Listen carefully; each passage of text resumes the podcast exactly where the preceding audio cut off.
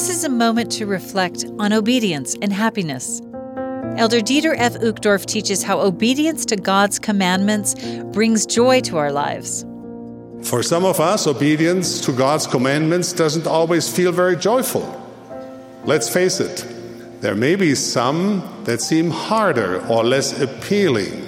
Commandments that we approach with the enthusiasm of a child sitting before a plate of healthy but hated vegetables.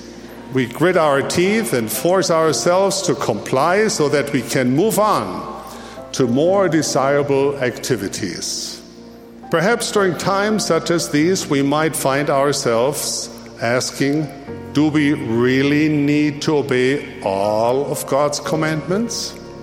My response to this question is simple. I think God knows something we don't things that are beyond our capacity to comprehend. Our Father in heaven is an eternal being with whose experience, wisdom, and intelligence are infinitely greater than ours. In other words, He not only knows what is best for you, He also anxiously wants you to choose what is best for you. We need to accept that the commandments of God aren't just a long list of good ideas.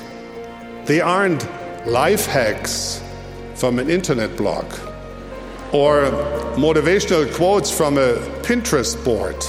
They are divine counsel based on eternal truths given to bring peace in this world and eternal life in the world to come.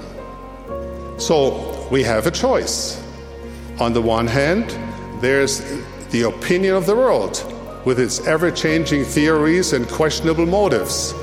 On the other hand, there's God's word to his children, his eternal wisdom, his certain promises, and his loving instructions for returning to his presence in glory, love, and majesty.